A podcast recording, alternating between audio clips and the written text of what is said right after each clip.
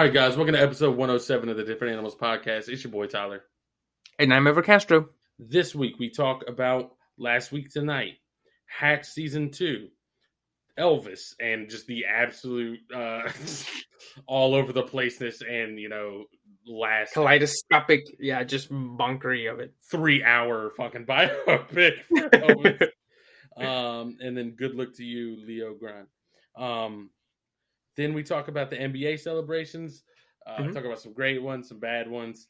Uh, then we talk lastly about NBA free agency and uh, why people get paid the amounts they do, and trying to decipher whatever the fuck that Kevin Durant wants out of this situation, Out of life. out of life, right?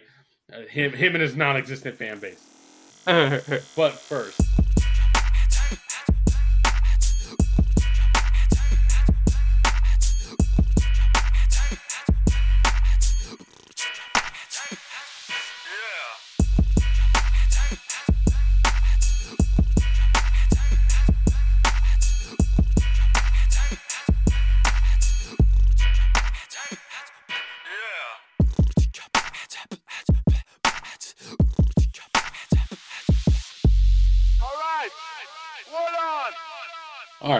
As usual, we'll start with some things we've been watching, playing, Mhm. listening to, whatever. Um, but the first thing I wanted to talk about, uh, and, and, hmm, I guess uh, I'm actually not sure if this would fit best at the beginning, but I, I'm this is how I'm going to do it, which is to say that uh, as someone who, you know, in this category usually doesn't have a whole lot to add in terms of anything watched, um, I would like to call on uh, anybody who listens to send like a show or a movie for me to watch and I will try and watch it and give my thoughts. So if you want to if you want, you know, uh, like recommendations, things you think are good, things you just want to hear my reaction on, any of it, somebody should definitely give me something to watch cuz like now I'm at a point where I just don't know what I should spend my time on. like there, I know there's stuff out there, but like I just can't get myself to commit to any one thing. Mhm. So if someone listening would give me something to choose from, that would be lit, and I will I will definitely like I will start watching it the moment I get a suggestion. So uh, that's just a little call out to anybody to anybody here um, to really give me something to work on. yeah, I'm uh yeah, I usually have like a little like to watch list and it's been growing like Exponentially. yeah. I mean, let me see. Yeah, because I mean, you know, this week I'm you know, a little bit of a spoiler in a little bit, but I finished Hacks, I'm finishing Mhm. Barry, and then I'm I'm starting um The Boys. But even then I have like um The Dropout, Murder Only Murders in the Building, the second season. Um, What We Do in the Shadows is starting soon again. There's a new sh- Mhm. show on uh, Hulu called The Bear that's supposed to be really good. Uh, Harley Quinn starts next month in July, or this month in July. Solar Opposites starts again in July. So I'm like, and then the thing is that all of some of these are like you know drop everything at once, and then some Mhm. of them are weekly. So I'm like, well, yes, I'm excited for Solar Opposites, but if it's like a weekly thing, then I just gotta wait until like August. Same thing with like the boys, because the boys came back a couple weeks ago, but I was like, well, I don't want to start it just yet because I gotta time it just right. But I started it today, so I think if I if I play my cards right and I don't miss any days, I should finish it right when the season finale airs next week. Yeah. So my thing is, is that like, I like because I don't spend that much time watching stuff. Like, when I look at the list of things that I've been like, oh, that's not bad. Like, I'm always like, but is it that the one I want to start? And then I never start anything. so, um, that's where I'm at with that. Uh, so I'll go ahead and let you start with some things you've been watching. Yeah, so this week I have uh, three movies and then um, two uh, one show. And the, the reason usually I don't have this many movies, but the reason I have this many movies is just because um, you know the weekend just the way it shaped out in terms of their availability. I was like, well, just at home, and I was like, well, I don't have anything to watch, so I was like, let's put something on. But I'll start with the the show, and I'll do the movies depending on how much time we got. But I'll start with the show, and Right. it's uh, Hacks season two. And so I talked about Hacks last year. Um, I forget when, but the season came out right around when HBO launched, HBO Max launched, and so I watched that because I heard good things. And so they came back with a second season. And the first season is about this like older comedian. She's kind of like a like a more famous Joan Rivers, I guess. Like, Okay. um, she has like a residency in, in in Vegas, and she's kind of going through the motions, um, in terms of her jokes. They're kind of just like simple, like you know, like the softballiest, just like you know, ha ha, ha like Vegas kind of jokes, right? Right, because if you're coming to Vegas to see someone, you're you're you're like, what's the word? How I'm trying to think. It's the difference between like going on tour as a comedian and when they Mhm. talk about like working out the material. Like when you're working yes. out your material, people didn't come to see you. Like they came to just be a part of the any comedy, Say that I like- watched. Yeah, exactly. And she Right. says that, you know, in, in the first season, there's like a long montage where she's just like repeating the same joke over and over and over. She's wearing like different Mhm. outfits. Yep. And so then, um, you know, everything changes when this young writer, young female writer, sort of comes into her life and says, "Hey, look, you know, I'll help you punch up some, punch up some jokes." And then you help me sort of get back in the good graces because I think something happened to her career. I, I don't remember, really remember season one, but anyway, they end up working together, and season one ends where they go, they they realize they have to start a do a new a new a, a new set right they're gonna be like they're gonna go on tour and they're gonna do, do a set and like we're living together like you know we're working together Right. but it's like a deeper you know the friendships right it's like an older lady like 60s or 70s and then like a young woman like late 20s Mhm. And so the second season um i was going into it expecting like well how are they going to keep this up? Because you know the, the the magic of the first season is that they're so far apart on on like everything right?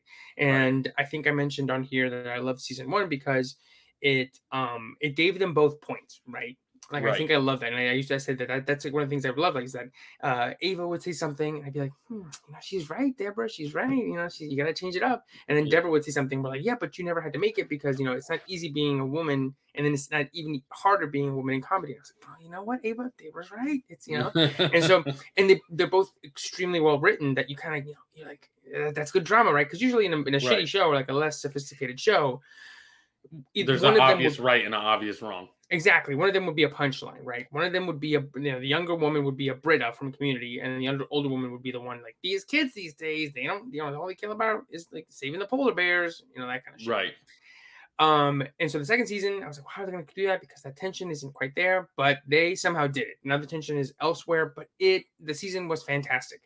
And I was talking to my friend Kelly about it today. I was like, fucking HBO Max, man. They just went from like literally an all-time comedy season in Barry to like when like probably all-time drama, just like an all-time season of television to an all-time comedy season with Hack season two, or at least in the way that I watched it.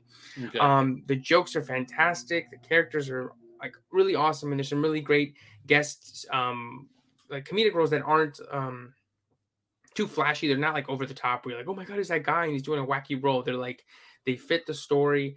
Um, some smaller characters from last season are a little bit more fleshed out, and they are given a little bit more screen time. Um, but overall, I really, really like this season, and it's it's it's hard because I can't really. It's like one of those comedies where you know it seems like Always Sunny, which I love.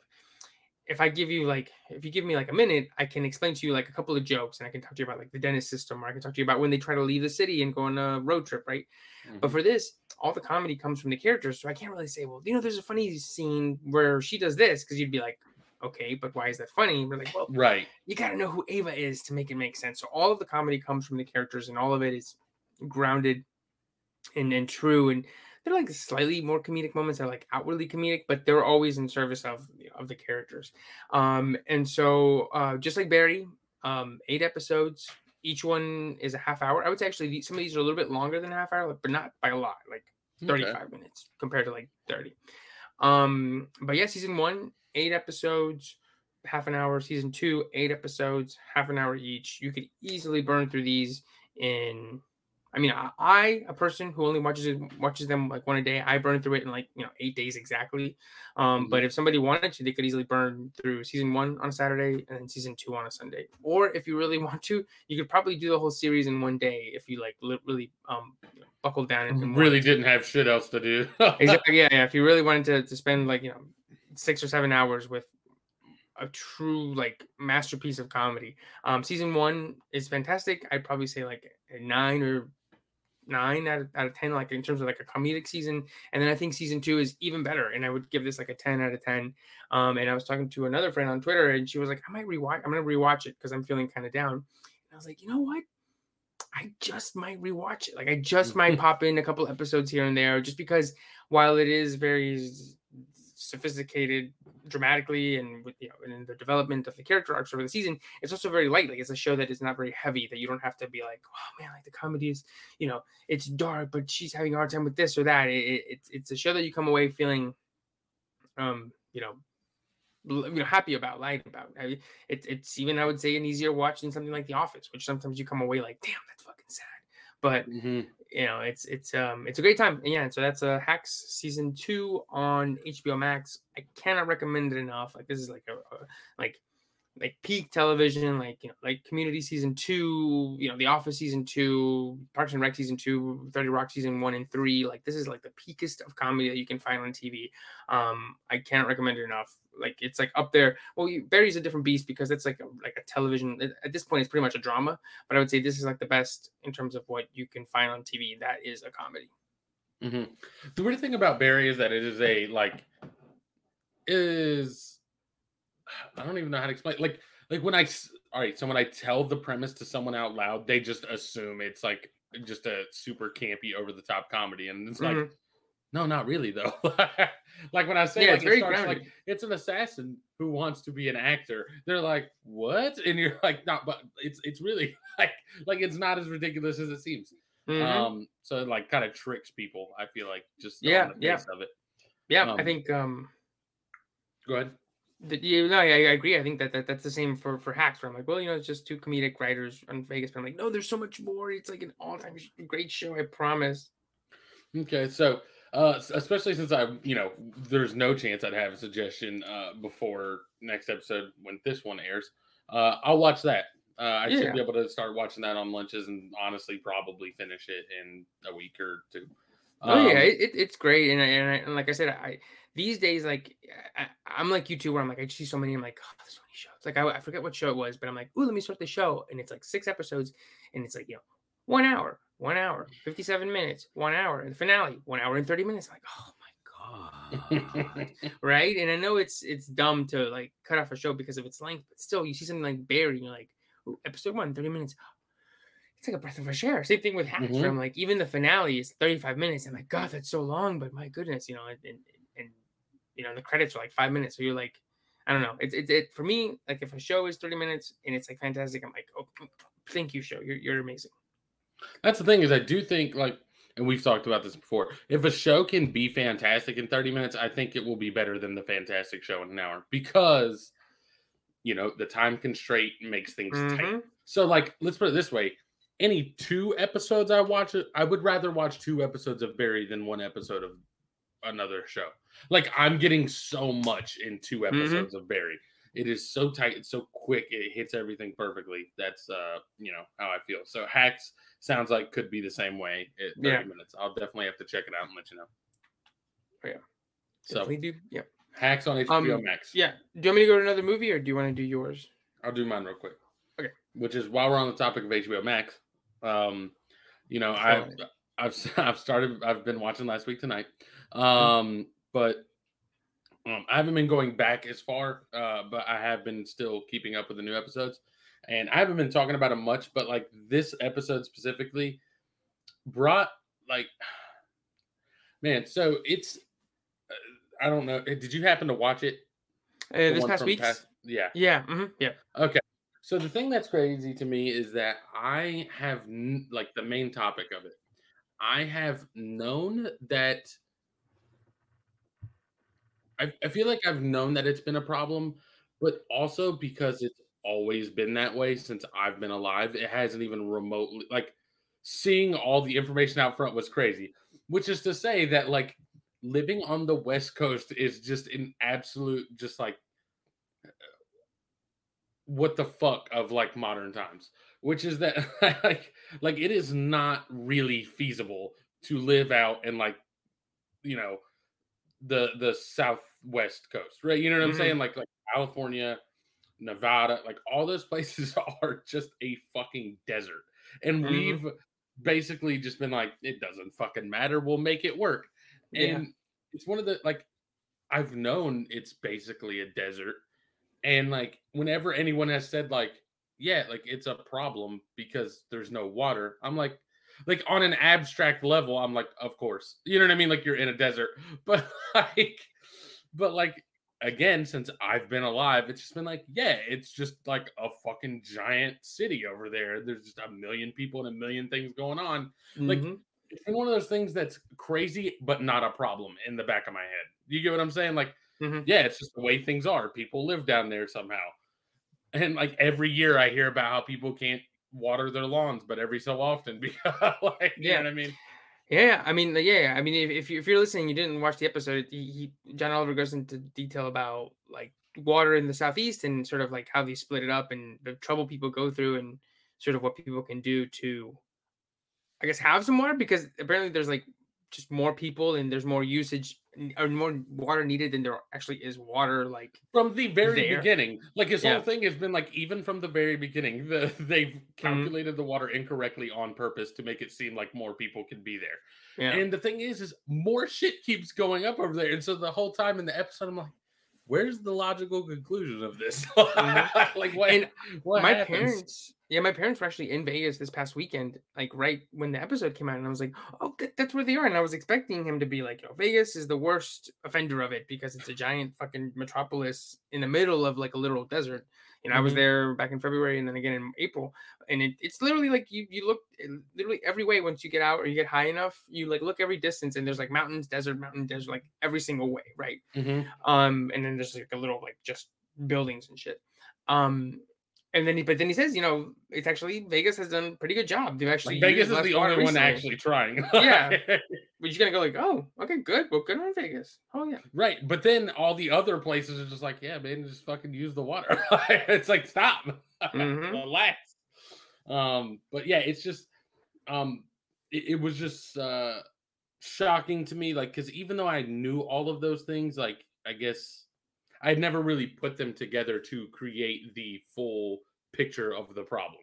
You know what I mean? Like Mhm. always been like, yeah, California, a lot of fucking people. And then also like, yeah, it's a desert. And I've just never really put together like the conflict there um until that episode. So it was really interesting to watch and see like all the shit that went wrong and how they're like people just continue to not care despite the awful problem coming. Yeah, And, yeah they and just like, kept going yeah they're like we'll figure it out tomorrow that's a future us problem Right. Just like, you know, the Supreme Court today. But anyways, uh like yeah it doesn't matter like we just keep it going uh, shout out to Utah uh, in that episode. But anyways, uh, that's all I've watched recently. So uh, what have what have you been watching? Yeah, yeah. So I have three movies, and I'll go through these like pretty quickly. I'll just kind of rattle them off. Um, but the big one that I saw was Elvis. That's like the big movie this week, Yep. And um, it was a lot. It was a lot. It was uh. So I'll start with the so.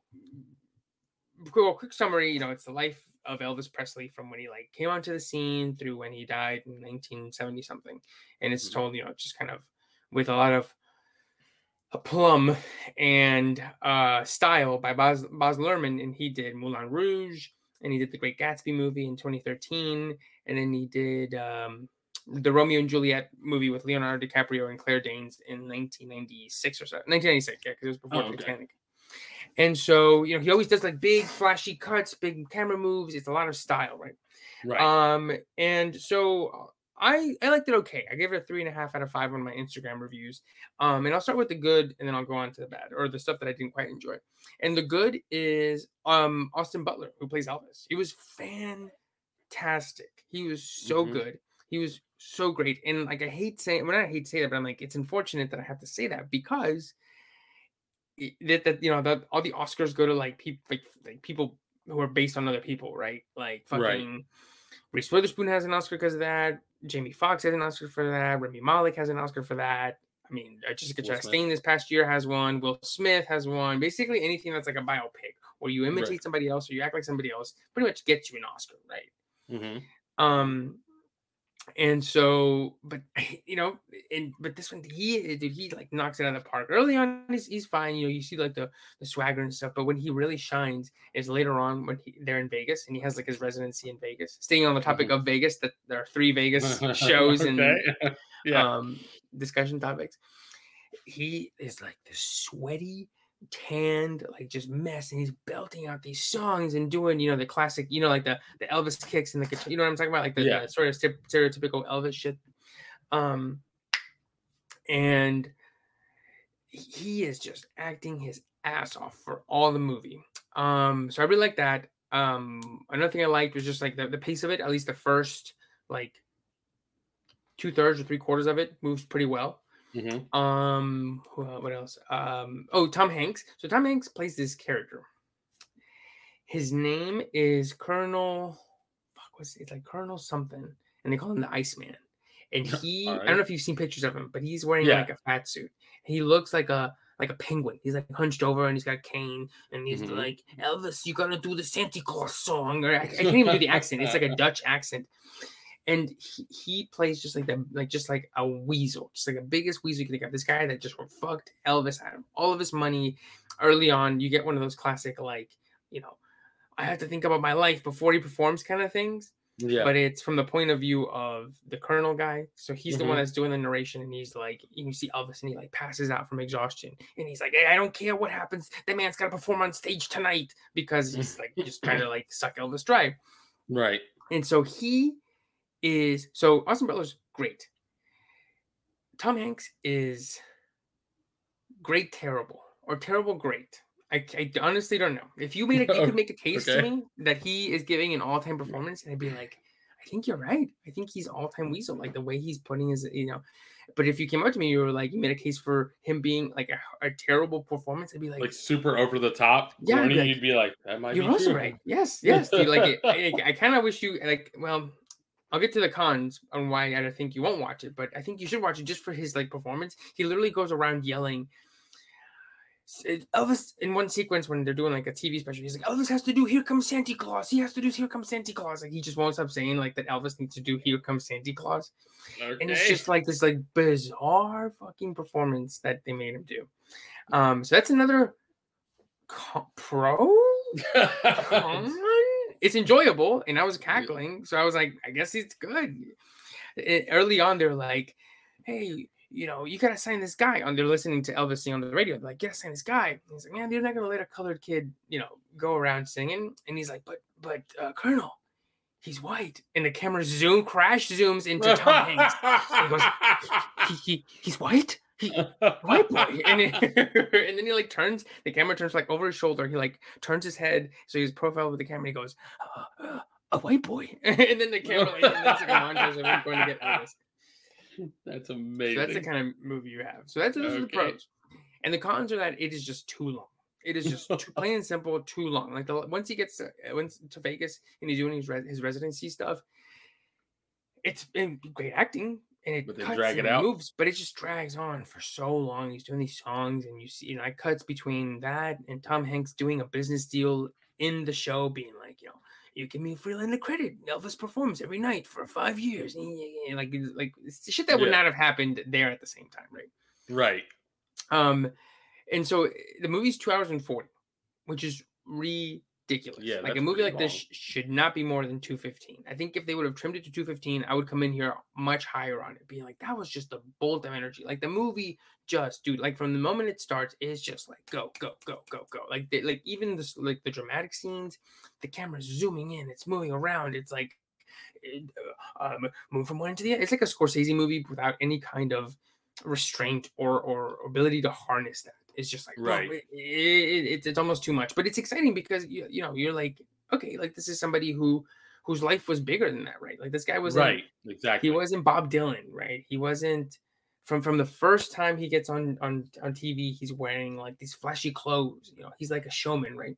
Yeah, for lack of a better example, like I would expect like a Michael Jackson biopic. Yes, exactly. Yes, just like, like big, we're just fucking flashy. moving. Like yeah, like, he's like you know drinking and he's taking all these pills and he's like he's living like a rock star life and it's, it's big, right? Like even something like the Rolling Stones who did a lot of drugs. It's like they didn't, you know, their outfits. I don't think were that crazy, right? It, it's like right. it's like like the Elton John movie, right? It has to be big. It has to be like the life right. of the person who it's about. Um. So that so, but um, I just wish they were shorter because then it would be I don't know more focused. Um, oh, and another pro that I liked was that I was telling Sydney, I was like, you know, when you when I think about Elvis, in terms of everything I know about Elvis, I just learned through osmosis of life, just from being yeah. alive, right? Like, thank you, thank you very much. Or like Elvis has left the building. Like, it's just like shit that you pick up, right? Like Jailhouse right. Rock or, or whatever, right? And so I was telling her, I was like, everything I know, it, it's weird because in my mind, Elvis exists as like this young guy from the 50s who was shaking his legs, and all the girls were like screaming and throwing their panties and like losing their minds, right? Right. But then I don't know anything about him, and then he's just like this washed up dude in Vegas, right? Right. Exactly. And so There's like a it- giant gap in the middle. like a there, giant you gap, don't know how right. Exactly. I was telling Cindy, I was like, it's like Jesus Christ. You know, you see him as a kid, and then you don't hear again until he's like 29 or 30 or something. Right? We're like, what was Jesus doing when he was 22, right? It's like Oh, that. It's like, what was Elvis doing when he was like 27? I do. We all right. That's the name of the episode, right? Is Elvis is like Jesus Christ? Has to be. Uh, and that's Oh, like she was like, I guess that makes sense. I'm like, yeah, yeah. okay." And the, the movie does go into it, and I was like, and, and, it, and, and it shows it, and I'm like, oh, okay, that makes sense. You know, It- it- I mean, pretty much the answer is that he was the same, and then they kind of got on him, got gone to him for being quote quote obscene, even though all he was doing was just dancing. right. Um, is that a bit from Walk Hard? Your dancing's gonna put you in jail. You gotta stop dancing. Oh, I can't. At the very beginning, like a girl, uh, he, he- the way he's dancing, like some girl falls out of a window while she's dancing and she dies. That's exactly how it is. Yeah. Oh, oh, you know what it is? It's that vine. I don't know if you remember the vine where it's like a, it's like a, I think it's an Asian kid, and he's like walking down the street and he's like kicking his legs, and he's like dan- sort of semi dancing, kicking his legs, and like Zach, stop, Zach, you're gonna get in trouble. And then it like cuts to Zach, and there's like 20 cops behind him. I've never seen that, but I need to. I'll I gotta. I got, okay, okay, hold on. I gotta find it because this is exactly what it was like, where they're like, oh, um, Elvis, you're you're a crazy dude. Like you're gonna, you know, if you keep doing this, they're gonna arrest you and stuff.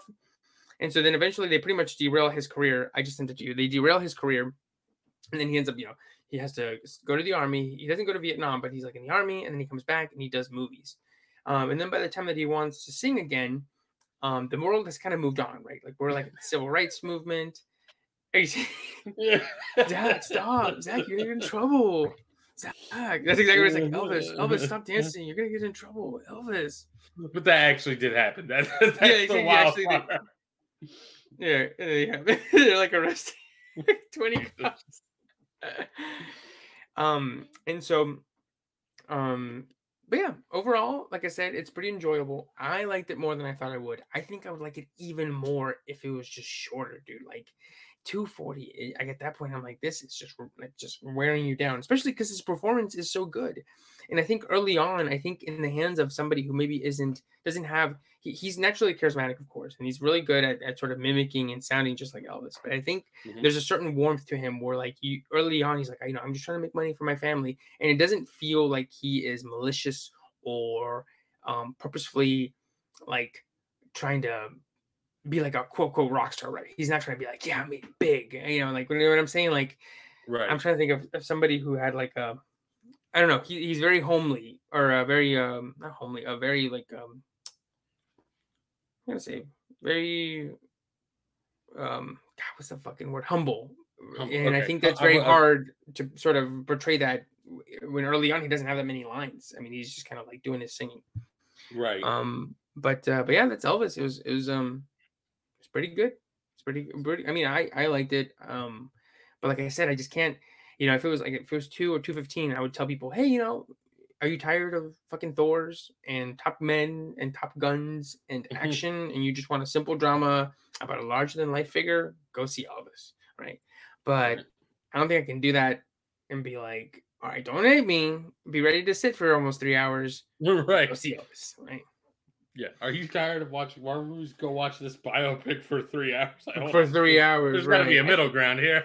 Yeah, I think at that point, dude, like for me, like if your movie's more than two, just go for three, right? If it's or not sorry, if it's, if it's more than two and a half, if it's more than two and a half, just go for three. Make it an epic, right? That way people go like, you know, like if if like the Wolf of Wall Street was two forty five, like that's so long. But the fact that it's three hours, I'm like, that's an epic. That's an American epic, you know. Mhm. Something in your brain just triggers it. Like I've always been sort of annoyed that Saving Private Ryan is two hours and fifty minutes because I'm like, motherfuckers, make it ten more minutes and it's an American epic. I will kill you, right?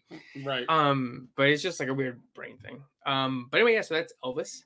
Um, it's pretty good. And then the other Yeah. two movies I'll burn through real quick. Um, one is Tick Tick Boom, which is another musical biopic, but this one's just about a specific time in the life of um, musical art or musical theater um, creator, I guess a, a musician, a, a, theater person. His name was Jonathan Larson, and he was the guy who wrote and created Rent. You know the musical Rent. Uh, I don't know it, but I know of it. Yeah, yeah, like you know, it's like one of the like like it's like Cats, right? It's like this big classic. Right. Like That's the thing. I don't know shit about Cats. I just know it's a Broadway musical. it's a Broadway musical, right? It's like Wicked or Hamilton, or you know, it's like these big shows yeah. that just kind of permeate. You don't know what they are. Like I don't know. I just know it's like about New York. Dear Evan, yeah. they just permeate the popular culture. Um, and so he wrote it, and so the the show is basically like him trying to get his the show before Rent off the ground, and sort of, and it's this great um examination of talent and like him writing. And it's actually now that I think about it, kind of like even though they're the same, it's like the antithesis of Elvis, where Elvis was this big grand thing, and they just show him the, like, here's the new song by Elvis, but you never show what went into him writing it, or if you covered it, what went into him choosing which song to cover, or how to add his stuff. He just right. always had it fully formed, and I wish that Elvis would have gone more detail about that. But anyway, that's what right. Tick Tick Boom is. You see him writing, you see him like walking down the street, and he he writes in his notepad, and he like you see his brain sort of moving like you know, coming up with tick or not ticks, uh, little tunes and, and songs about stuff. And you see the show come together, and it's really cool and interesting seeing all that sort of form itself and, and watching the process work where it's not just like oh my gosh i was on the subway. Here's the song. It's like here's the melody then six months you know a couple weeks a couple days later he comes up with the lines and a couple days later he comes up with like a different this or that right? Right. Um and so um andrew garfield is fantastic. He was nominated for an oscar for this. Um and um this one's another it's like two hours. It's uh, this one's more of like a regular musical. Um there are you know, like little bits that break out. Um mm-hmm. into actual musical but um i really enjoyed it. It was on netflix. If you like you know mu- uh, broadway shows or just like musicals in general i think this one is pretty good. He's he's really good in it. Um so that's tick tick boom and that's on netflix. I think it is a netflix movie. And it was um oh it's and it's uh, directed by uh lin manuel. Lin manuel miranda directed it oh, okay. which is kind of crazy because then you go oh wow like this guy can also direct really good movies. Hmm i guess he can do it also. He he writes Oscar, you know, Tony winning shows, and then he writes Oscar winning Disney songs, but then he also directs Oscar nominated movies. Okay, all right. they just all like, happen to be re- revolving around musicals. Yeah. in one way or another. Um, but I guess really, if that's your ditch, then that's what you're. Yeah, if you know how to how to shape it and stuff, and then that's and, and the thing is, so like you know we've talked about here before about one thing doesn't always translate to another, right? Like just because mm-hmm. something's a good, we talked and we talked about it when we did when I talked about Hamilton. It's like just because something's a good Broadway show doesn't mean that if you film it for movies, it's going to work the same way. And right. I feel like just because you know how to stage and shape and edit and like bring together a Broadway show, um, you're gonna know how to direct your movie. But apparently, when you got talent, you can just do it, right? Right. Um, I mean, it's like, I mean, it's not. I mean, it is different, I guess, because he's doing it at a much uh, larger scale with many different things. But like, it's like you said when fucking Bill Hader, who's a comedian, directs an episode of Barry, and you're like, holy shit or Ben Stiller directs an episode, and you're like, mm-hmm. like something is translating somewhere. Like, yeah, yeah. You understand how to act in the scene, and therefore you understand what makes the scene, and you're able to direct it. Whereas exactly. Another person may just know how to act in the scene and not be able to connect the dots. Right. Exactly. Yeah, yeah. Like it just like they just when you know, you know. When you got talent, you know, it all just clicks, right? Right. Um, yeah. So that's uh, Tick Tick Boom. And then the last movie, really, really quick. It's called Good Luck to You, Leo Grande, or no, okay. Leo Grande. Um, and it's uh, this is literally one of those movies where like it's like those play movies, right? Where like it's just two people sitting in a room talking, but you know the the the, the you know it, it's like you learn about them, right? I, I think I talked about one like this when I did uh, one night in Miami mm-hmm. um, last year, and this is the same thing. So it's about an older woman. Her name's Emma Thompson. You know, played by Emma Thompson. her um, name is um, Emma Thompson. it's an Emma played, Thompson biopic. Yeah, she's like you know, just one day I wanted to write about myself. But uh, yeah, so she plays a lady who hires a male prostitute, like a young male prostitute, like twenty something. Okay. Um, because her husband um died a few years before, and she just wants to, you know, cut loose and like live for once.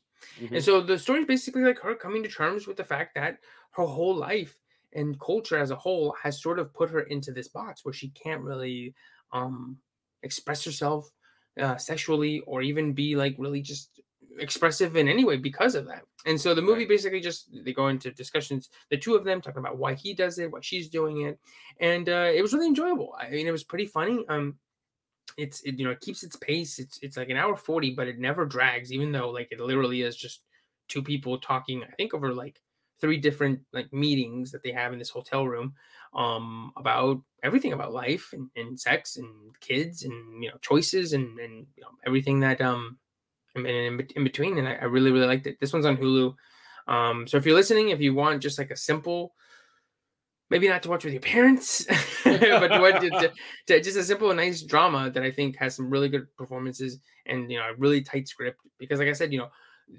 these could go very wrong right like you could right, easily be like, sure. I'm gonna write a movie that's like a play, and it's two people talking in a room, and it's gonna be like an acting, you know, an acting, uh, what's it called? Uh, uh showcase. Like showcase, yeah, yeah, an acting showcase, right? But if you don't do it right, you could just end up with a boring ass movie that people go, "Why wasn't this a short film?" Right? Or like, yeah. "Why do I give a shit about these two asshole people I don't care about?" Right? Yeah, for sure. Um, so it's a it's a tightrope. Um, it's like one of those things. It's like a you know tit for tat, right? Like you'd be like, I gotta make the cheapest movie in the world, but it's gotta be in one room, so I gotta keep it interesting, right? Right. Um, but yeah, that's uh, good luck to you, Leo Grande. Um, it was on it's on Hulu. So Hacks season two, HBO Max. Good luck to you, Leo Grande on Hulu. Tick Tick Boom on Netflix, and then Elvis in theaters. So if you have, you know, it's a little bit of everything. So if you if you got any of those, or if you want to go to the movies, um, there's something solid, um, you know, in, in all those places. Yeah. All right. Awesome. Um, so now now nobody has an excuse. Uh, everybody everybody has. Exactly. People are like, "Oh, I don't have this. I don't have that." So I guess if you have like Peacock, only Peacock, then you're. All you have is Peacock and Apple TV. I guess you're up shit creek. otherwise, um, exactly. The thing is, Netflix hasn't started cracking down on pa- uh, password sharing yet, so you should have time. Uh, so um, that's what we've been watching. Uh, we are going to talk about some uh, big news in the NBA free agency. But before we get that, while still mm-hmm. on the topic of the NBA, uh, I think we mentioned last week about wanting to talk about our favorite NBA celebrations. Yeah. So at the end, so the episode ended uh, we stop recordings. So a little peek behind the curtain. so what we do is we record the episode and then we record the intro after the episode so that we know what we talked about in case we go off, you know, off script. We know we can mm-hmm. be like, oh, we also talk about this or that, and it also mm-hmm. helps us sort of summarize it. And you know, sometimes we could have said, you know, we're going to talk about this, and then we don't have time, right? So we always right very frequently at the beginning. That was that was the case that we were yeah. Mm-hmm. And so, um, and so last week, you know, we were in between the recording of the episode and the recording of the intro, and I was talking to Tyler about celebrations, be like, wow, you know, like you know, Steph's. I was like, what? I was like, what do you think about Steph's like sleeping sleeping time celebration thing, right? Mm-hmm. And then we actually just started going off, and I was like, wait, wait, wait, stop. Or I think you said you're like, wait, wait, wait, before we keep going, let's just pause, let's put a pin in this, and then we'll come back next week and exactly. actually make it a topic. So that's where we're at. Um, no free content. exactly. no free content for the fucking show that has no subscription or payment plan. So like I don't know what that means. Um, but anyways, we'll talk about uh I believe these are all of our favorite celebrations. Right? Yeah, yeah, just like uh top, you know, you know, your favorites, the top shittiest, three. the ones you always think about. Yeah, yeah. So um, yeah, so like you know, because we talked about, like I said in, in the, when we were talking last week, I was like, I like Steph's, um, or no, I said Steph's uh, sleepy time. I'm like, I don't know, like I don't, I don't hate it, but it's not one of those like, whoa, that's so cold blooded. I'm just like, oh, neat, right? What's happening? Yeah, the weird thing is, is like different celebrations get across different things, and like, all right. So uh, before we go into too much, I, I think we should just start with examples, mm-hmm. which is yeah. to say that uh, the first one I'll use is like probably my favorite three point celebration because there's not much to it, but I feel like you can you can do it like barely and it works or you can do it like super aggressively and it just like it I'm trying to like the the intensity of the celebration matches like what you're trying to say, mm-hmm, which is mm-hmm. uh Carmelo's three to the head. So the thing is like Carmelo after just like a regular three, if it's like a pull up three in someone's face or whatever, he just he'll do like his regular little three taps to the head. But yeah. when my man's doing it at like clutch time at the end of the quarter, like in a big moment. He's yeah. like full on, like arm all the way out, jabbing himself in the head hard as shit three times. and it's like it you you feel the aggression, right? Like Yeah, he's yeah. doing you're like, yo, he's fucking out of control. Like when he's getting hot and he's doing it, it's like it just adds to the whole experience. You know what I mean? Like you're like, Mhm. yo, he's like hot. He's on yeah. fire right now. NBA Jam, shit's coming out of his hands on fire. Yeah, like Um, if you, if you don't know, like if you're trying to imagine it as you're listening to this, it he it's like his um his pinky, his ring finger, and his middle finger are like up, right? And he's making like kind of like an okay, but he's just kind of like pointing the other three fingers to his Yeah. head. If you have Yeah, and he just taps himself on his headband like three times. And so, like, you know, if you were to do that right now with your hand doing, like he said, the okay sign, but your, you know, your knuckles are faced out and you're just tapping yourself in the head, you do it three times real light. Like he'll do that on occasion for like a 3 Mhm. that was just kind of nice. But like when he's on fire and the get, you know, like if we're in clutch time, he's fucking jamming the side of his head, like to the point that it hurts your finger to do it. Like, like, he's out of control, and I love it. Every time it gets to that point, I'm like, I'm with him.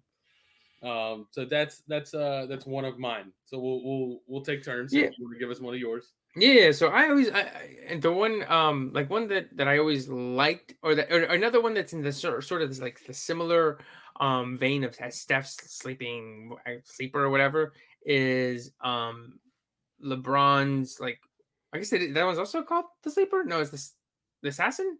What is it I- called? LeBron's. He doesn't talk- do it anymore. He used to You're do talking in about where the like the squash one where he's like pushing down and Yeah, he'll like he'll like push his arms down. He'll go like one, two. He'll take like big steps. He'll be like one, two, three. Like put his arms down, like he's like like pushing shit down with silencer. The silencer, and then you'll hit his chest three times. Like, Yeah.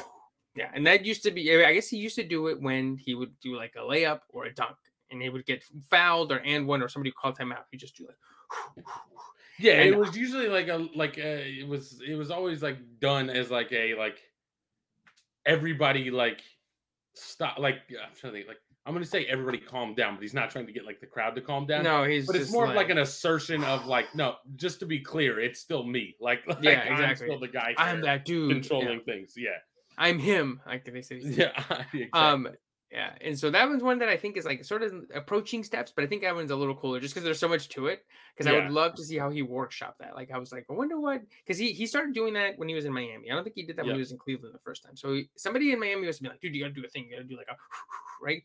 right. And I like these also, and I wanted to discuss these also because it's also like it's it's it's something that is like really close to pro wrestling, right? Like really Right. close to being kayfabe, right? We're like, oh, Steph hit the silencer, oh, he's warming up, right? It's like Yeah. when The Rock throws his um armband, right? Yeah, he like kicks the arms in and tosses the armband into the crowd. Exactly. Yeah. So you like you know you're like oh like it, it's not it's not like shooting right. You he's doing it. So it, it it must have gone through trial and error. Somebody like some PR firm must have been like you need a thing, bro. But some of them I, I wonder like I'm sure Ste- uh, Melo's is very authentic, right? Because he probably just did it one time and then he started doing it. Like Yeah, that's the thing too. I think that I maybe I didn't even really come to grasp that I love about it is that like these other ones are well, Steph's is the other ones are more showy. I feel Mhm. like Melo's is like super simple, just like yes, like I said, it's just tapping your head three times. So that could be like you said, he could have just randomly done that once in a pickup game and been like, oh, but like you're never gonna randomly do the LeBron celebration, right? You know what I mean? Like, exactly, you exactly. Never- if you do it, it, like for example, I think I did it one time when I was playing like a video game or something. But it, you don't, you never do it for real. You do it like ironically. You're like, I'm playing a video game. Fuck Right, you, exactly. um, Seraphites from The Last of Us Two. right?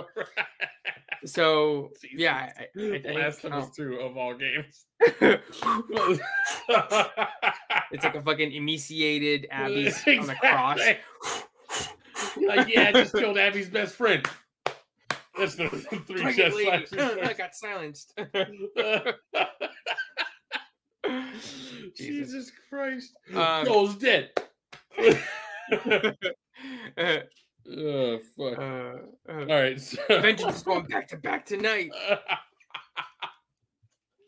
oh my Um, god. and so shit. What were we saying? Oh, that, oh yeah, yeah. That you, you know, all of these. of Melo you seems do more original, real. but these have to be show Yeah. uh, like workshop, A little bit like showier, a right, WWE right. move. So another one I really like is um, D'Angelo Russell's "Ice in Your Veins," which I think Mhm. he's been doing pretty much since he came into the league. So what he does, you know, he makes a big shot and he'll like extend out an arm. I think his right arm because yeah, I'm guessing he's right-handed, and he'll point to like right around like his elbow, like Where "Ah, ice my veins. Right? Yeah, it's like right where you give blood. Right? He's like right there. You're like ice in my veins. Right, and that one's awesome. I like that one, right? Because it's Right. simple, but it's also like you know, like That's it's like, another one um, to me where somebody could do that, right? Like, Yeah. some, I guess the best way to explain it is like everyone's heard the phrase "he's got ice in his veins" before. So Right. like to throw up a shot, make it, and he'd be like, be like, "I got ice in my veins," and then like your natural, not natural instinct, because most people don't come up with a celebration afterwards.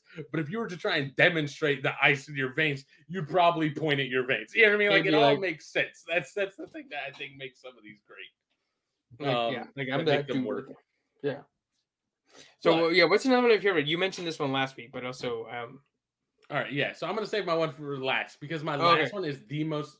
Not, not this one. This one I will tell you, but I have one more that I didn't put on here. Oh, okay, okay, It's- okay. It's the most ridiculous one out of all of them, Okay. and for some reason I love it anyways. But my other one is Westbrook. I love the rocking the baby and how aggressively he does it in anyone's face. Like you know what's so- funny? Is that you remember when he was in the bubble and he was actually doing that at babies? Oh man but so russell westbrook if he somehow has you in the post or he's driving in and you're guarding him and westbrook as freak athlete as he was um like was sir? uh, What are you saying? Was? Huh? Huh? i am saying that he's washed um i chose that word very specifically Every time I, I'm like, I feel like um, like Dave Chappelle when he's doing the Black Bush. He's like, hmm, who the fuck said that? Hmm? yeah oil who, who said oil did you cook it Wash. Who's saying about wash? Um who's doing laundry? Um but like yeah so westbrook's washed. But back in the day um he'd dunk on someone's head or just be in the post and just kind of bully him down there. And after he scored he would turn and he would get as close to a taunting penalty as you can get without getting like he would be he wouldn't do it direct like he wouldn't walk towards you and do it but he would look at you and then he would you know do the rockabye baby thing and basically Mhm. just being like you're a child like you're too small you can't Yeah. handle me and then like what killed me is whenever he'd get like super aggressive about it my man's elbows would just be swinging like, yeah, he's killing that baby. Yeah, that baby just got shook into yeah, death. shaking baby syndrome with that one he's going after it. And I just, I like, out of all the way, so like one of the common ones you see is like people just, when you say like you're too small or whatever, like they just Mhm. kind of do like the, I don't know how to call it, like a little chop, like at shoulder height to show like this is how tall you are to me. You know what I mean? Like you don't come Mhm. up to my shoulder. But like this was like a next level of like, nah, like you're an actual baby and I'm gonna rock you to sleep like a little baby. I just love it. It's so over the top, but it was still great. yeah. Um. no, Yeah, I, I like that and one And also because everything about Westbrook is aggressive, it's the only way I've ever seen anybody make rocking a baby look aggressive. Only like he's the only person that could do it, right? You know what I mean? Like Yeah. someone else, you'd be like, "Why is he rocking a baby right now?" But Yeah, somehow when like- Westbrook does it, you're like, "Yeah, fuck that guy."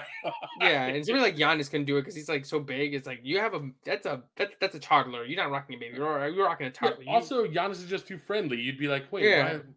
Giannis would rock a baby. Like, what, what's going on here? Um. Oh, and another two that I like. Um. Both I think come from when they when they hit threes. Um. Dame time. You know, Dame, Damian Yep. Lillard. He like points at his watch. He's like, "Yeah, it's my time." That one's good Mhm. too. And then I like uh J.R. Smith's. You know, when he praises the three when he gets on one knee. That's the one like, I was gonna go with. Oh, it's so great. The fucking like windmill is what kills me the most. Like he drops to one knee, he swings his arm in like a windmill circle like three times, and then he ends it by doing like two OK symbols, like three point, and he looks up and he fucking does like jazz hands to the sky with his three point symbols. It kills me. I love it so much. It's the most nonsensical thing ever. Like we were talking about how the other ones make sense and didn't have to be workshopped. The thing about J.R. Smith is I don't think it was workshopped. I think he's just a psycho and it came out perfectly. like it is the most intense thing ever and I love it so much. And it Oh. it's such a crazy thing coming from an individual who is so out of his mind all the time. Mhm. You go like, yeah, that I mean that fits, right? It's like you're Right. saying, like, like, like I guess the ice. It's like all of the other ones would fit him, but his would not fit anybody else's, right? Exactly. So like if he did the ice in the wrist, you'd be like, okay, cool. J.R. Smith, oh, he's nighttime. Oh, J.R. Smith, right? But you couldn't see like Steph doing the ah, right? Or like yeah, if muscle, right? Steph did that, I'd be like, "What is going on?" Yeah. That one's great. That was great. My least favorite one, one that I think is just like, especially, it's like a direct opposite to how cool the player was or what he did, how crazy what he did was, was is Vince Carter's crank it up. And I, I think this came later in his career. So he would do a dunk and he would do like a motorcycle, like, you know, like revving it up. He'd do like Right. quick, like room, room. And I like, Why? I don't know. why? What is Because he had a great there? one. He had the one. He could have just stayed with the one from the dunk contest, or maybe he Right. did. I don't know. You know, when he dunked it and he like pointed up and he like you know he did. That. It's like the Usain Bolt thing, right? Remember when he like you know point one arm and then like the other one over his head Yeah. But then he just, like- went with the motorcycle. with the motorcycle. Yeah, so like I would see his old ass dunk when he was with the Mavs, and he'd be like vroom vroom. Like oh my god, Vince, no, Stop it. stop it get some help like why right and so um especially because he had like the other one on a platter right or even the it's over right you just dunk and you go it's over it's over Right. right, just mouth that like right there it is just do that for the rest of your career You know what's a? You want to know two other celebrations that? uh Let's see. Oh man, I lost one of them already. Oh, all right. Two other celebrations uh I do like. Um, uh, I like the celebration of when I think Chris Bosh and Mario Chalmers are arguing and Joakim Noah decides to climb through. It's not really a celebration, but I love that GIF so much because Bosh and Mario Chalmers are just fucking arguing it like Mhm. Within inches. Joakim Noah's like yelling like yes as he's clapping in their face. It's my favorite. And then uh you know probably one of my least favorite celebrations is probably Kevin Garnett telling Carmelo that his wife tastes like Cheerio. that's, that's probably low on the list. Or or Kevin Garnett telling Charlie Villanueva that he looked like a cancer patient. Um, or Big are- Baby Davis's tongue. yeah, dro- or. Big Baby Davis drooling. Uh, have you ever seen that? The one where he like he is Ugh. he is just. Let me. I'm gonna see if I can. Remember when he hit that game winner, and then I think I no, or maybe it was uh, Paul Pierce, and then I think Nate Robinson tried to jump over him and he fell. Let me see. Big Baby drooling GIF. Yeah. Eh, My least favorite one is when my least favorite celebration is when Paul Pierce uh, pooped himself. Yeah, I was just gonna say that Paul Pierce in his pants. Oh my god! All right, hold on. Here's bro, here's the thing. I just found two different ones, and I don't remember which one's the one. Just if you just look up Google Images, big baby drooling GIF, it's gonna be a bunch of him. Here's the thing: actual real babies in real life drool, and when you look up big baby drooling, it's just him. Like, like that- that's how often he's just out of control. Uh, all right, a real celebration that I absolutely hated though, um, was the uh the Kobe Bryant jaw jutting forward. That shit looked so stupid. It felt so forced and like mm-hmm. just dumb. Like That was like yeah, that was like 2000 like 2008 when they were like trying to make him like the guy, you know, and they're like, you yeah. Thing, Kobe, and he I think he, he used to do like the fist pump thing, and that one was cool, or like a like a foot like a he would put his fist do like the Tiger Woods, like fucking yeah, like he would hit a shot, yeah. Yeah, that's fine. Uh, but like the jaw jutting, I think like it's like he's trying to be intimidating, but I'd be like, dog, do you need to get braces? Like you need your jawline. What's going on here? Um, it just did not get right. Like you know, get the right thing across. Uh, a, a good celebration is uh Kobe Bryant telling everybody on his team that they're soft as Charmin during a practice. Um, that's that's that's a good one. But yeah, anyways, NBA celebrations. Anybody else has any that they can think of off the top of their yeah, even small ones. Um, Uh, I- I hope- ooh, Shaq, you know I hope? Shaq dunking on someone and then shoving them to the ground. Uh, Shaq would have had a cool one, I think, if it was now. Yeah. If he, if he like he played now, um, I'm so hoping that somebody hits like a three, and then they do that thing with your hands. You know, when you make like an OK sign and you stretch your fingers and you turn your hands upside down, and yeah, yeah, to like do you're the- wearing goggles. The goggles. Goggles, like upside yeah. down. Um, ow, ow, oof, ooh, that hurts my forearms. arthritis is covered it. Um, oh, you know what the actual worst one was? I just saw, I just saw it because I was scrolling through this, bro. Do you remember Chris Anderson, aka Birdman, Birdman? his dumb fucking wing flapping as he Oh, yeah. went down the court? Do you remember that? Yeah, mhm, Oh, it was mhm. awful. Whew. Um. Yeah, no, it was terrible. The only other thing I can think of off the top of my head is uh Lance Stephenson used to do the air guitar, which was like dumb, but it's again like it just fit Lance Stephenson because he was Mhm. dumb. Because he was out there like do- he was doing like an Elvis impression, like he was like out there like swinging his hips around. Like, it was kind of hilarious, but um, the anyways. wildest of cards. Yeah. Yeah. But that's an NBA celebration. So we'll move on from that and just talk about uh, NBA free agency. There's been a couple big things uh, popping off here. Um, and we'll definitely save that last one for last because I have some thoughts. But Mhm. uh, the first one is uh, Nikola Jokic. Uh, got a five-year, 264 million, and uh, that's a no-brainer. That you, Yes, yeah, two-time MVP. Um, I just don't know how old he is. Let me Google. I think he's like 28. So I like don't. I didn't think he was that old. maybe not even that old. You think? I mean, if he's 25 or younger, like- 27. okay, that's still pretty young, right? He hasn't. Yeah, 27 at right the now. end of this He's five like- years, he'll be 32 in like which is still like young. it's it's the end of it's it's the 32 is like the end of your prime. I feel like you know what I mean. Like let's put it this way: if you have somebody under contract at, at 32, you're not like, ah, damn it, like you know what I mean. Like Yes. it's it's after and you that. could is easily sign him for like another three or four after that, right? right. Um, especially depending on how he does. So that's like a no-brainer. Two-time MVP makes your team better. He's the fucking MVP, like right, like, Right. Only like a certain amount of people have made two MVPs. Right. So uh definitely no brainer from both of us on Mhm. that one. Yeah. So hold on. Let me do the math. Okay. Let me, let me check something real quick.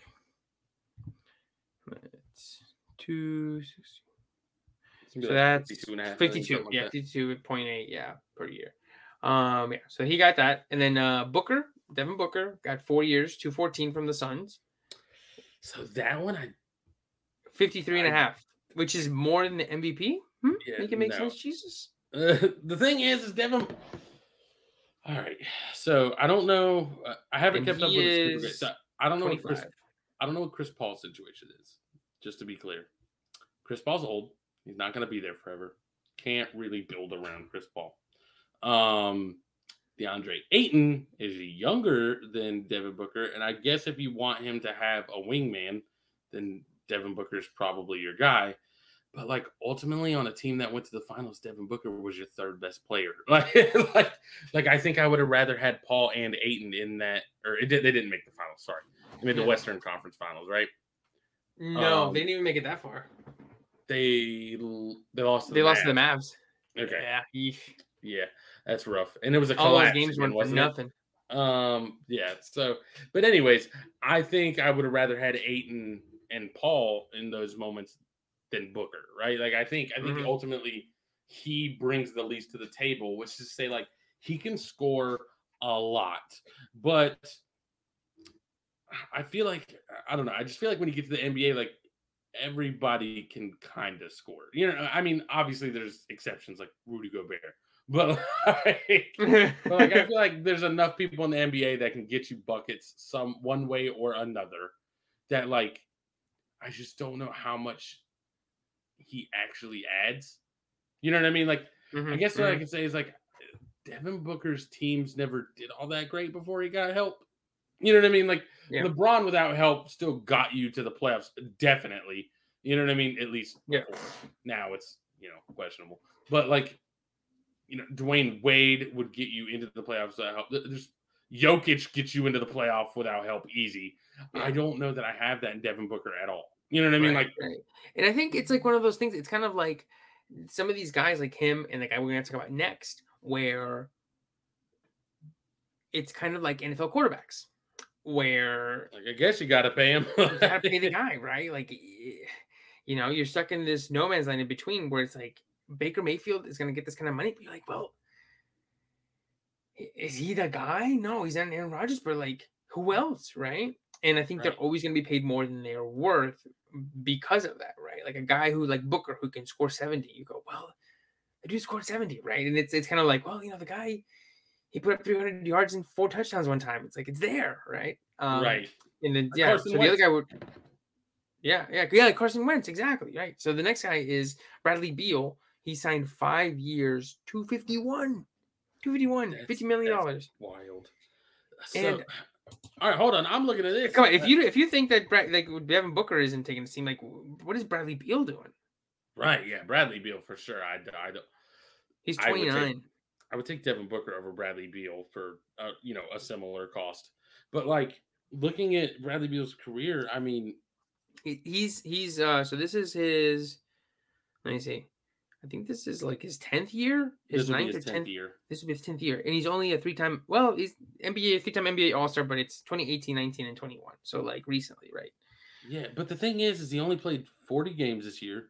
It looks like, or this past year, he only played 40. Mhm. Yep. Two years ago, he played 57. The, all right, the problem is, is I don't actually like. I don't know how often you're injured if you're playing 57 games anymore. Like some of these are rest. Right, right. Well, that 57 one, that might be co- that's the COVID year. So that's one Oh yeah, okay.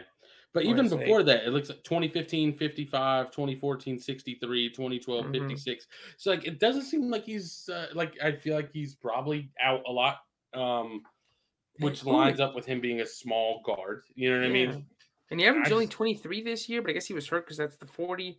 But before then, it was 35, 30 and a half, 31.3. So, like, I mean, I guess. He's obviously like, putting up numbers, but I'm again, what does Bradley Beal where does Bradley Beal take you? You know what I mean? Like mhm, mhm.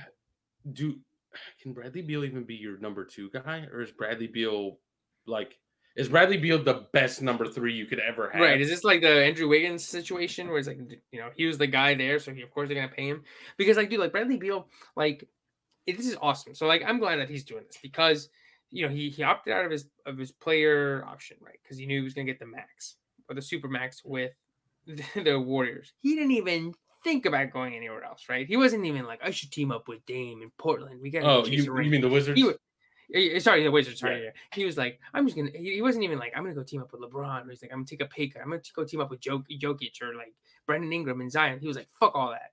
Give me 250 million, five years. I'm here in Washington. I don't care who's here, who's not here. I'm getting my money, which is awesome. I mean, it's commendable because I feel like sometimes these guys are like, I'm gonna take a pay cut to go play with Zion or whatever.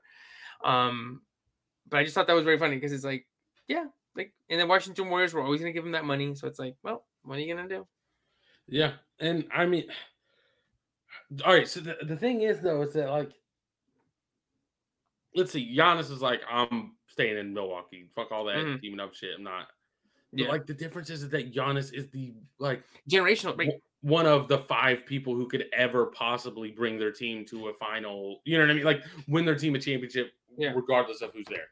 And then, like off the top of my head, Kawhi, same thing, right? Kawhi, like fuck, I- I'm in Toronto, like fuck it. I mean, Tor- Kawhi has since started to join up with people, but like that Kawhi and Toronto championship single-handedly has cemented his legacy more than anything else he could ever do. Oh, yeah. Yes. he was the fucking guy. He was hobbled. He was he just fucking pushed through and did it anyways. And like, I mean, really, since then, Kawhi hasn't done shit. I know he's been hurt a lot, and you know, but like, if he But didn't have also, that, like- we wouldn't be talking about Kawhi anymore. We'd be talking Exactly. about Kawhi Well, like that's what I was was gonna say is, like, But if, you, if you talk about Kawhi Leonard, you go like, oh, 2019, right? But then you go, oh, wait, that was the year that Clay uh, um, tore his ACL, I think, or no, it was his, one of the two big major injuries, and then Right. KD tore his, his Achilles, right?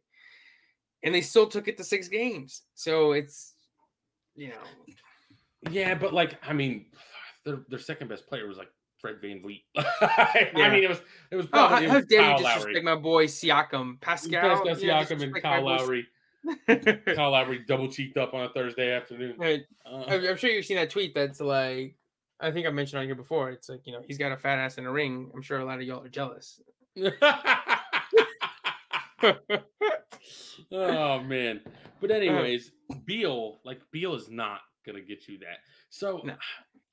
Man, I just feel like and we've talked about this before, even in the NFL with quarterbacks. Like, I understand like the idea that like you don't like you're willing to overpay a quarterback because what else Mhm. is out there, right?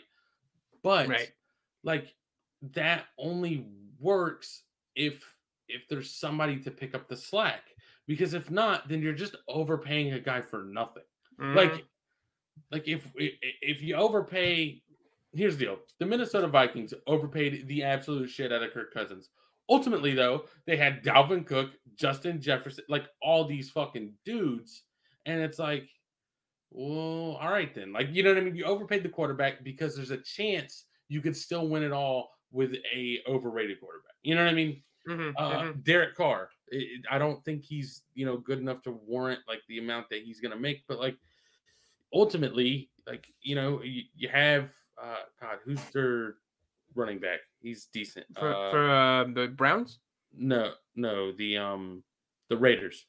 Oh, Uh, J- I Josh even think- Jacobson. I don't even think they picked up his option. I think maybe maybe this is the last year. I think he's still there, but maybe I don't think they like are committed to him. But yeah, Josh Josh Jacobs. and He's the then Josh Jacobs, and then now Davante Adams. You know what I mean? And before that, they had I don't know who they had, but either way, like they're like let's. Well, they had Henry Ruggs, but now they yeah, don't. uh, and then but they also well no they got rid of Khalil Mack. Anyways, they got Maxx Crosby, the white guy, the the big giant dude. yeah. So like either way, like you can see some pieces around it, but if you're overpaying, uh, if you're I don't know the Commanders and you're overpaying Carson Wentz, and you don't have anything else there, like what what what are you doing? Like save that money for when some other things line up, and then you can go for it. You know what I mean? Like you're spending a lot of money right now when it's not your window, and you're locking up a lot of your fucking options. Um, it just doesn't make sense to me. So if you're the Wizards, like, is there any chance you're in contention for a championship? No. Like, so why are we nailing ourselves down to fucking Bradley Beal? Because it's not.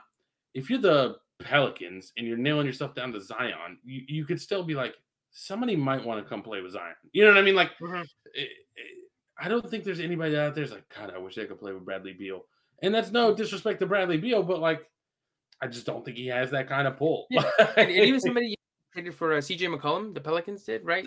CJ McCollum, I'm sure when he got the news, he was like, "Oh fuck yeah, dude!" Um, Brandon Ingram and Zion, right? Like you, he at least won't be like, "Oh God, I can't." He, he's not gonna be like Blake Griffin when they traded him to fucking Detroit, and he was like, "God damn these bastards!" They fucking, right? exactly.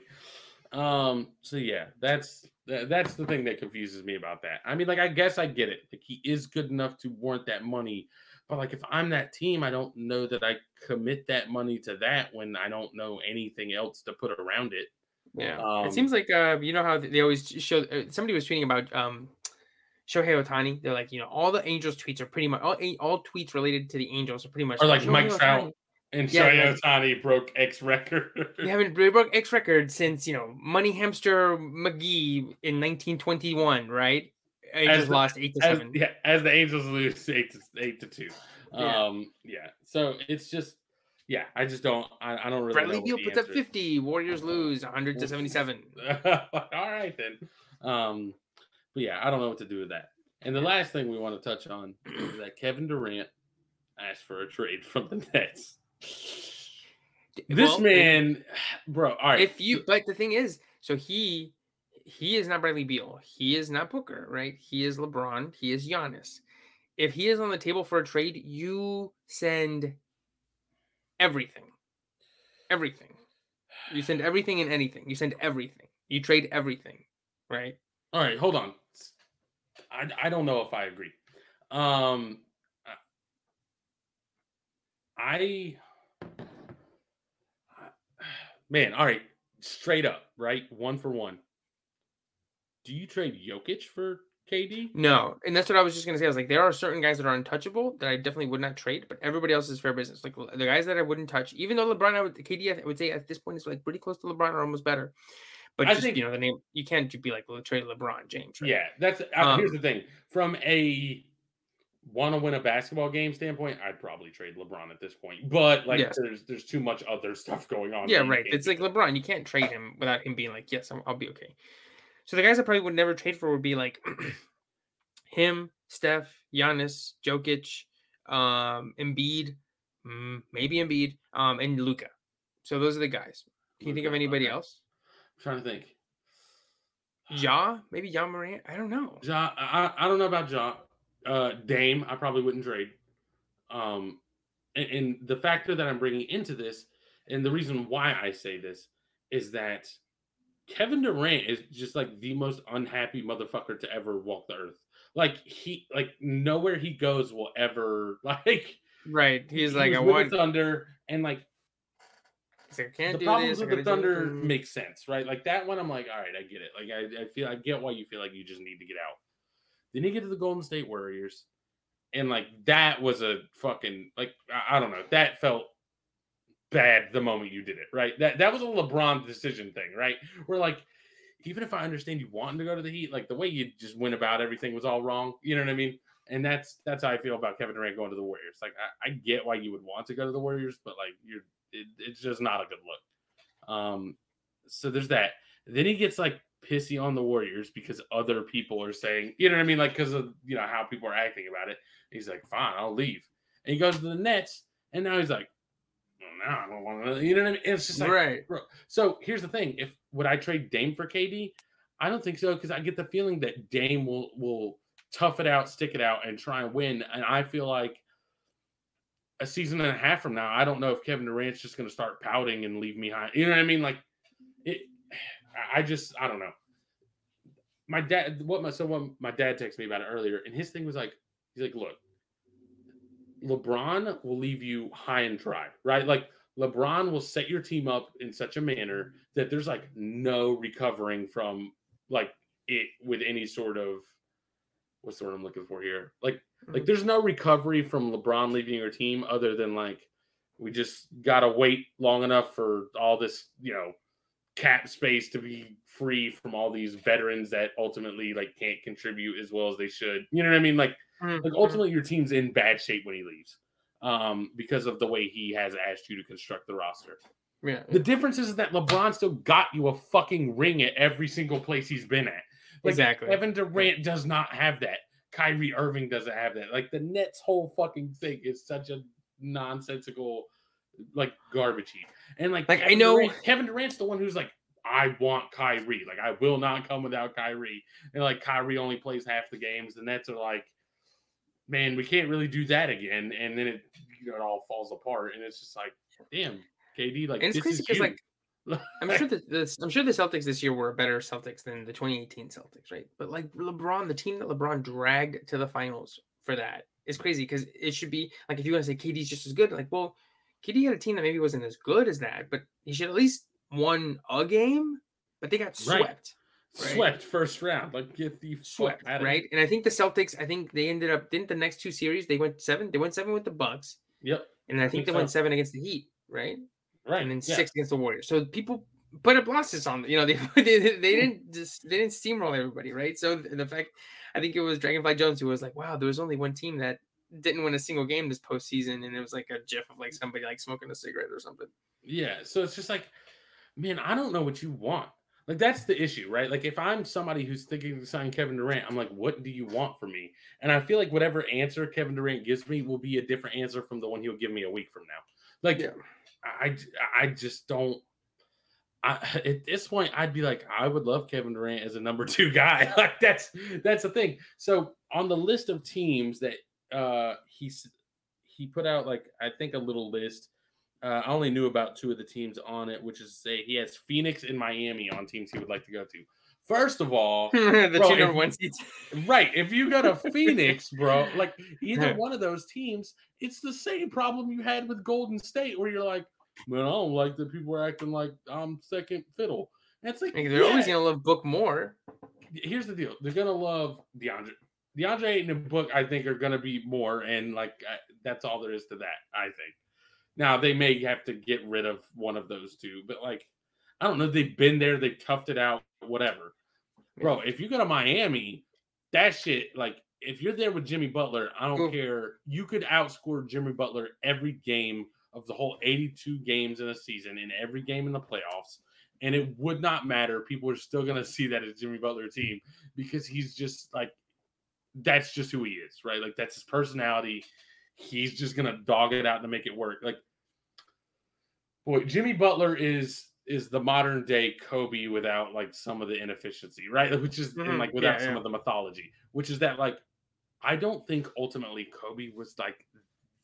I mean, he was right. He was athletically gifted, but like he, Kobe was never as talented as Kevin Durant. You know what I mean? Like he didn't. He just worked his ass off and would grind everything down until it went his way. You know what I mean?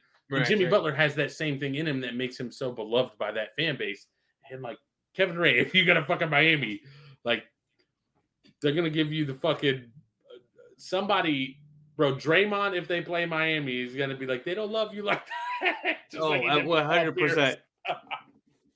And it's just like, bro, yeah. What you thought you, you was Dwyane Wade. exactly. That, like, what are you doing, bro? Like, you created your own team. You're bailing two seasons in, and you're like, I want to go to one of the other one seeds. Like, stop it. This we already did this once, and yeah. you got. And this one actually does surprise. I mean, when he asked for it, it kind of did surprise me because, like, Kyrie signed, right? Like, if they were, if if he hadn't resigned and they were still working, I'd be like, okay, like he sees the dumpster fire. But I'm like, he hasn't played with Ben Simmons, who hopefully plays again. And Kyrie just resigned, right? Kyrie blinked, right? The Nets, they played a game of chicken and the Nets won, right? Mm-hmm. So I guess maybe I don't know. I guess maybe he didn't like that they were playing again, but it's like, dude, like, yes, you are KD, but a front office is still a front office, right? Like, I'm guessing that's what it is. Is that he was like, oh, I didn't like they played a game of chicken with us. Don't you know who I am? And it's like, well, yeah, dude, but did you see what Kyrie did this year, right? Like, right, and that's that's like it those are two of the most nonsensical human beings I've ever seen. That I'm here's the thing. Ultimately, I'm so happy he's requesting a trade because my whole thing from the very beginning was that like there's no way that this works with these two humans. Like these are the most outrageous people I've ever seen. And like I was like, you're gonna put them in the same fucking room? This, there's no way this works. And maybe it collapsed for different reasons than I felt like it was gonna collapse. But like it's still like the reason it's collapsing is because of that fact. You know what I mean? Like Kyrie's overplaying his hand super hard, and, and mm-hmm. like KD is siding with Kyrie. Like, if you're KD, why are you siding with the guy who missed half your fucking season last year and is that's possibly the reason you got swept in the first round? Yeah. Why is well, somebody was saying? That, like, why is this guy you've decided to fucking anchor yourself to? Yeah, I mean, somebody was saying they're like, you know, eh, Kyrie. I always heard was like, I guess like just like a really good teammate. Like maybe not like, I mean, other than missing a bunch of games, but like in terms of people that they always want to be around. Right? Wasn't he like a players president, or like a rep or some shit? Right? Like he's. I, I think he's. I don't like, think they liked him much in Boston. Oh yeah, well, that whole thing with I, I honestly forgot that he was in Boston, but I'd love to know what what his relationship was with like the players and stuff. I feel like well, that's the, the thing. I don't think the players liked him in Boston. I don't I, like. I don't think. I, I, could be wrong, but I don't. I don't think like Jayson Tatum and fucking Kyrie got along. Um, and I, I could be wrong, but I, I just don't remember feeling like any of that was meshing. Granted, there was like the whole issue with Gordon Hayward, uh, but like it, it just a lot of that was just like I don't know. Like, and then he dipped out of Cleveland, which was like I don't know, and yeah, it's just weird. Uh, he's just a weird dude. Maybe maybe he's a good teammate, but I.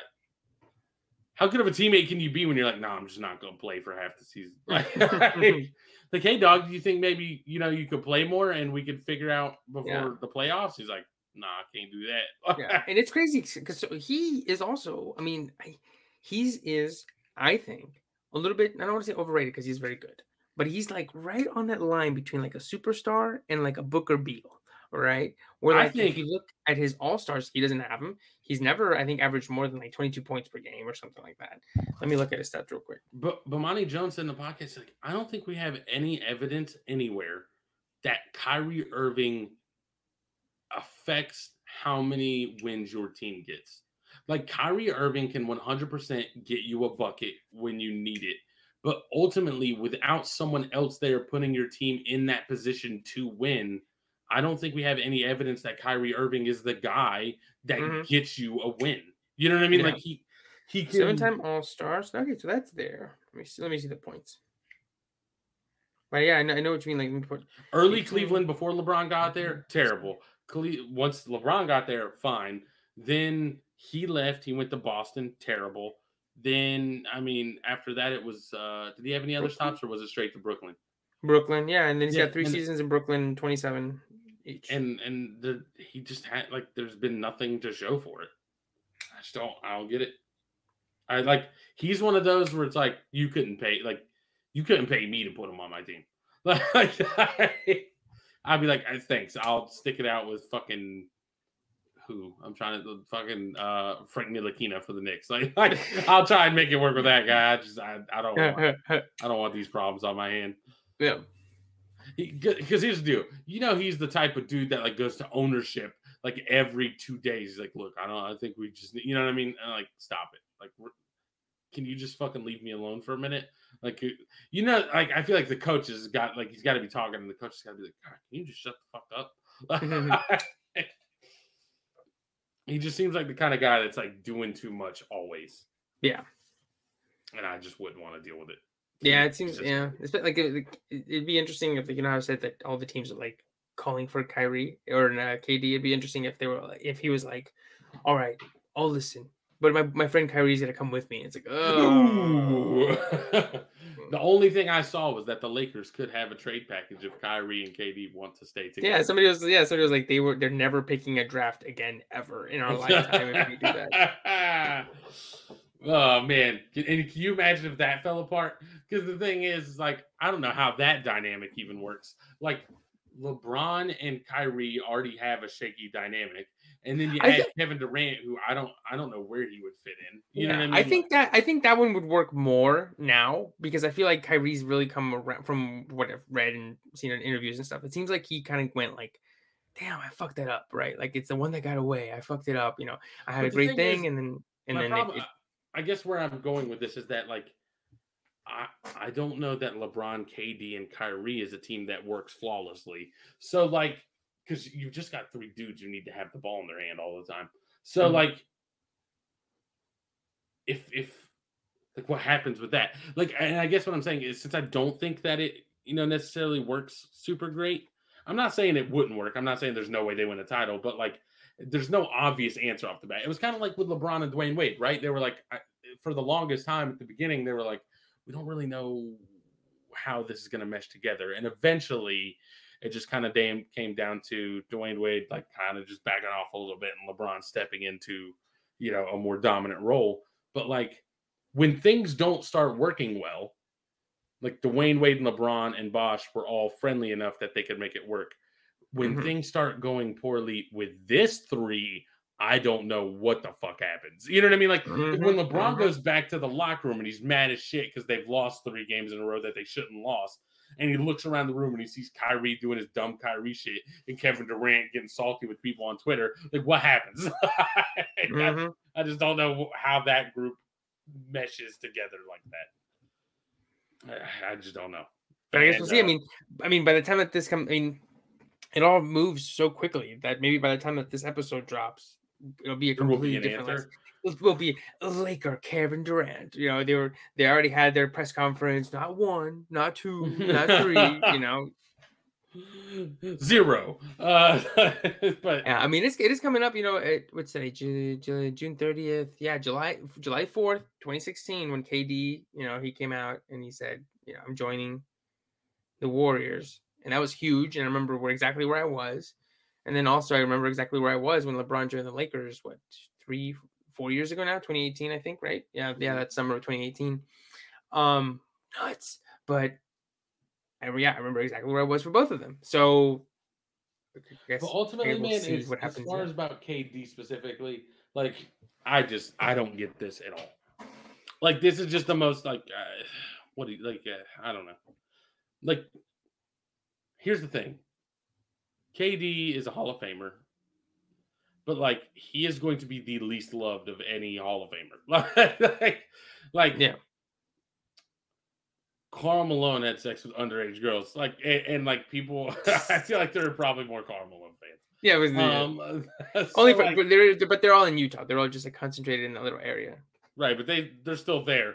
Uh, like the, I, we've talked about, like Kevin Durant has no fans that I know of. Like, Yeah, And- with that being said, like if Kevin Durant goes to Miami and wins a ring, like do you think people are going to look any differently at him for that? Like, no. no. What are you chasing at this point? Like I, I Yeah, if you should just stayed in Brooklyn, like I think I would have at least been like, well, he actually, you know, got brought a team together and he like got exactly what he wanted and it worked. Then I'd be like, oh, okay, right. Like it's kind of like when the problem is, is he never brings the team together. He just shows up. The one time he brought the team together was this, and yeah, that's what I'm saying. Like they, I, am saying, like if he would have made this work, I would have been like, okay, you right. know, KD, you masterminded it. You're like LeBron, you got my props, right? And I know right. you know people give shit to LeBron, but it's like you know he orchestrated the the um, 2020 Lakers. And you go, okay, but he got a ring out of it, right? So you go, right. well, that's the thing is like it that, so that team is constructed like dog shit right now. Like and they're probably fucked for a, a foreseeable future like at the end of the day, you did get your ring that you were hoping for. like, yeah, and that's exactly. why I, I was telling my dad, I was like, bro, the Knicks, like, if LeBron came to the Knicks and then left and we were fucked for the next six years, but we got a title in that span, yeah, I'd be like, I don't give a shit. I don't give a shit. Right? It's like we were talking about in the NFL with the uh, with the Rams, right? Right. Like they they traded everybody, all their picks. They're paying all these old guys, but it's like, well, you got the Super Bowl out of it, like right, like it right worked, and like, what, you, what the fuck are you gonna tell them now, right? Like, like right. no, no, you gotta build through the draft. Like, no, fuck all mm. that. You just trade your picks away and you get good players. Like, why? What are we building toward if not the very thing that I just bought? Right? Yeah, I mean, the difference is, of course, is that the the fuck all your draft picks and get all the players. Uh, has failed many more times than it succeeded, and it seems exactly, to have yeah. only mm-hmm, succeeded with mm-hmm. very specific people, aka yeah. LeBron and like yeah, like a really in the NFL and, and like the best defensive player of all time and one of the best corners of all time. That's what you right. need, basically. Yeah. Exactly. And, and, then like a crazy breakout season from one of your wide receivers that was already there. But yeah. oh yeah, the greatest um, wide receiver season of all time. Yeah, yeah. It just ha- all, all of that it just has to line up perfectly. Right, and so like just like you said, if he'd have masterminded that like somehow and it all came together and it worked, he, there's a certain level of props. But like, dog, we already give you enough shit for jumping on the Warriors. And granted, going to Miami or going to Phoenix isn't the same as when you jump to the Warriors, but it ain't that different either. like, mm-hmm. yeah, you just gotta. Yeah. I don't know, bro. I'm surprised he wasn't like, I want to go to the Bucks. Or like, I want to. Here's what I. Here's what I want. I want to see his full list, and it just be literally every team that has a bona fide superstar on it. Like, I want it to be like Bucks, Nuggets, Lakers, like Heat, uh, Phoenix is probably the least of all of them, despite them winning the most games this year. But like, I, I, just wanted to see like a team that obviously already has a thing set in stone and working, and those to be all the teams that he wants to go to. Mm-hmm, mm-hmm.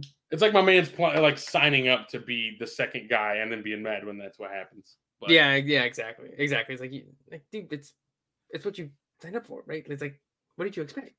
Exactly. I, I saw a tweet earlier today that was like. or you know, after he asked for his trade, somebody was like, Ben Simmons texted Kyrie and was like, "It's our team now," and Kyrie immediately retired. oh man. oh, God, the Ben Simmons uh, stray uh, again. Mm. But uh, but all right, that that that's the episode for this week. Mm-hmm. Um, if you want to catch me, you catch me at T Moneybags on Instagram, Twitter, and I'm at Evercastro92 on Instagram.